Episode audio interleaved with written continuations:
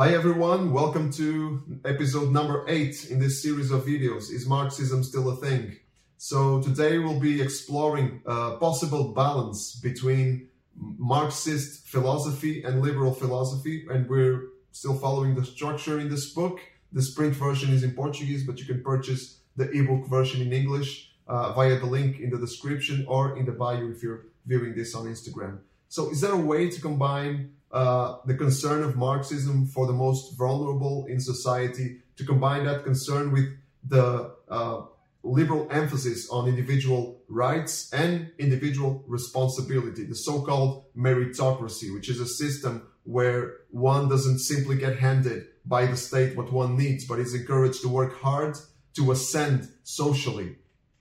Of course, there are attempts at finding a balance but let us uh, say right from the outset that China uh, is not one of those attempts. China simply opened up economically in order to be able to grow uh, economically while uh, while continuing to be a totalitarian state, suppressing freedom of speech, suppressing individual rights. So not a liberal country at all. Um, but is is balance possible? Uh, the early socialist theorists uh, seem to, to think so. So they envision a system where social justice would be achievable.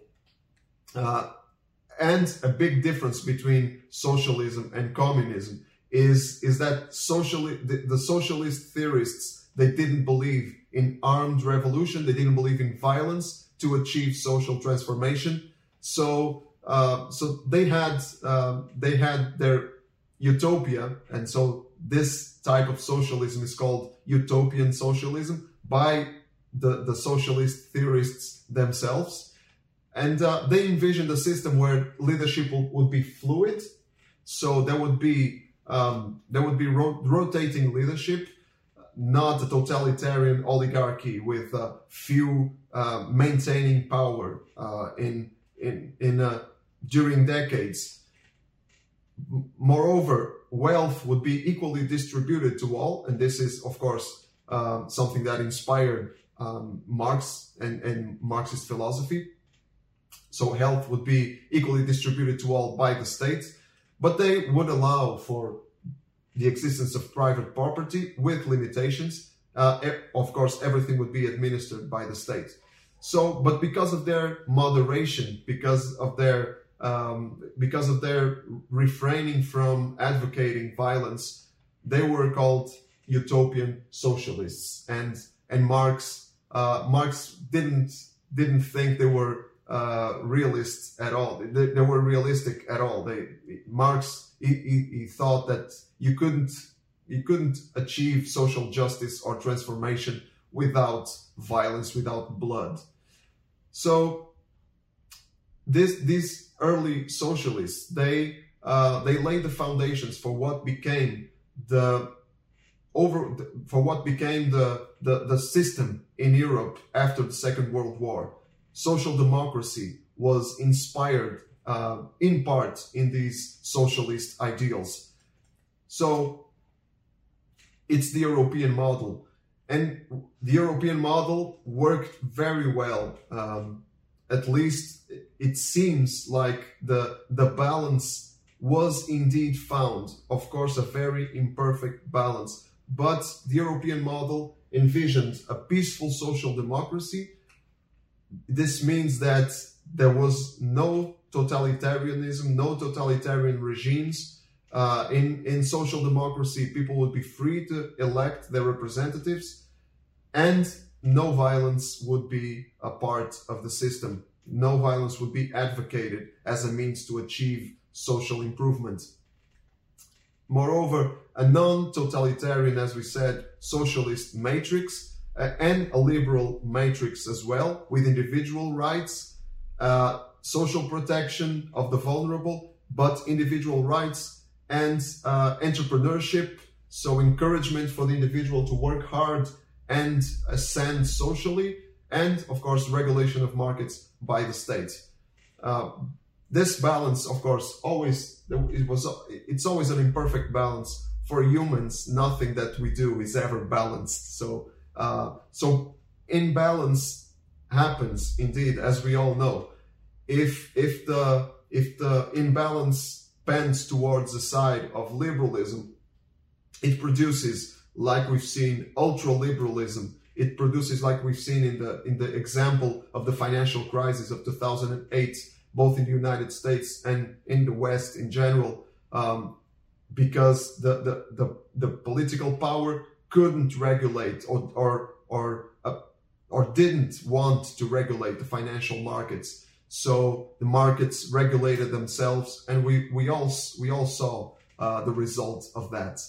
But there are also imbalances uh, towards the side of socialism, and we all know the fruits of that as well. For example, individuals that depend, that exceedingly depend on the state, on state subsidies, on state benefits, uh, lack of entrepreneurship. So individuals they they they see their livelihood guaranteed by the state, so they're they tend to become very comfortable with that and and not willing to risk very much. Um, so entrepreneurship is is a, a, sign. Lack of entrepreneurship is a sign of an imbalance towards the side of socialism, of social protection, and of course the lack of social responsibility. It's is also fostered by uh, an exaggeration in the socialist ideals in social democracy, in social democratic countries.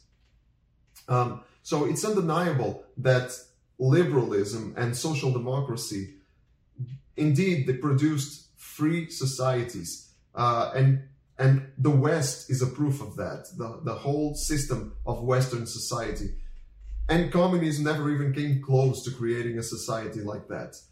Um, but it's also clear that uh, it's necessary to have a more socialist counterweight in order to in order for the protection of the vulnerable to be ensured by the state because we all know uh, that when profit is the greatest goal yes it can improve uh, life of individuals but it can of course uh, like we, we talked about in the com- in the capitalist jungle um, it can very easily leave those that are more vulnerable uh, behind. And so social democracy, in fact, um, in fact, there's an attempt at least to uh, to not let, to not allow for any of those things to happen. But although the system works or has worked reasonably, uh, there is, uh, of course, with many many flaws. Uh, but there is today a general discontentment uh, with social democracy in general and with um, and with the, the, the liberal system in Western democracies. And so we see the rise of so-called alt-right parties. Uh, we see the extreme. Uh, we see the, the extremes. Uh, we see the polarization of Western society. We see the rise of of parties in Europe and also in, and we see the rise of uh, um, a kind of uh, speech that um, that that is very combative. Combative against what? There's a cultural war, a war of values between the left and the right, and that's visible uh, in today's politics, in today's society. Uh, moderate positions um, are no longer uh, the rule or at least they're losing strength because by because these groups these movements these so-called alt-right movements they perceive western values to be in danger uh, to be endangered by these these uh, left-wing movements that have been um, speaking against things that are uh, a fundamental part of western civilization like the family, like science, like nuclear, nuclear family, like science, like um, freedom of speech, um, like sexuality, like gender, like masculinity. So there's a, whole set of values that the left is trying to push, um, the radical left.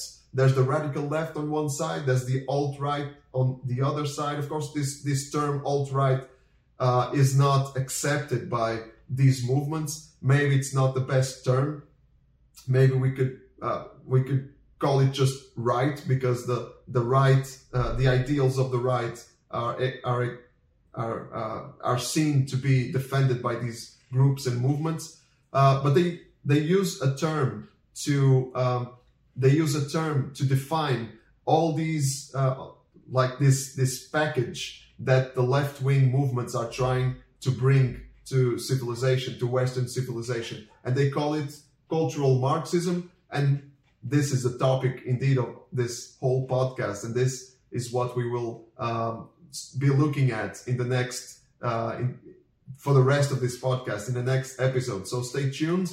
Uh, that's it for today, and don't forget, live with Christ at the center.